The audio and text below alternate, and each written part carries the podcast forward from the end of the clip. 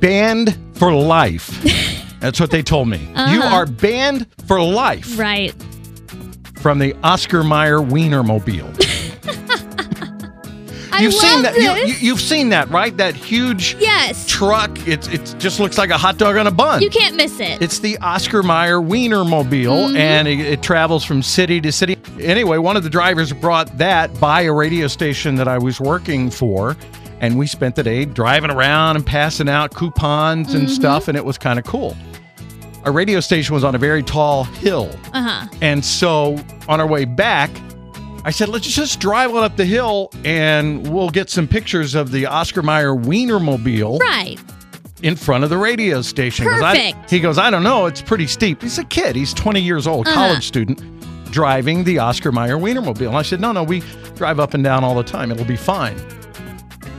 It wasn't because we got halfway up. He panicked, Mm hmm. stopped, and put it into park Oh no. and then let off the brake.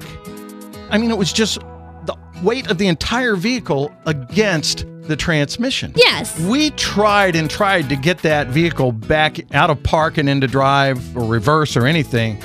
Samson couldn't have moved that shift lever.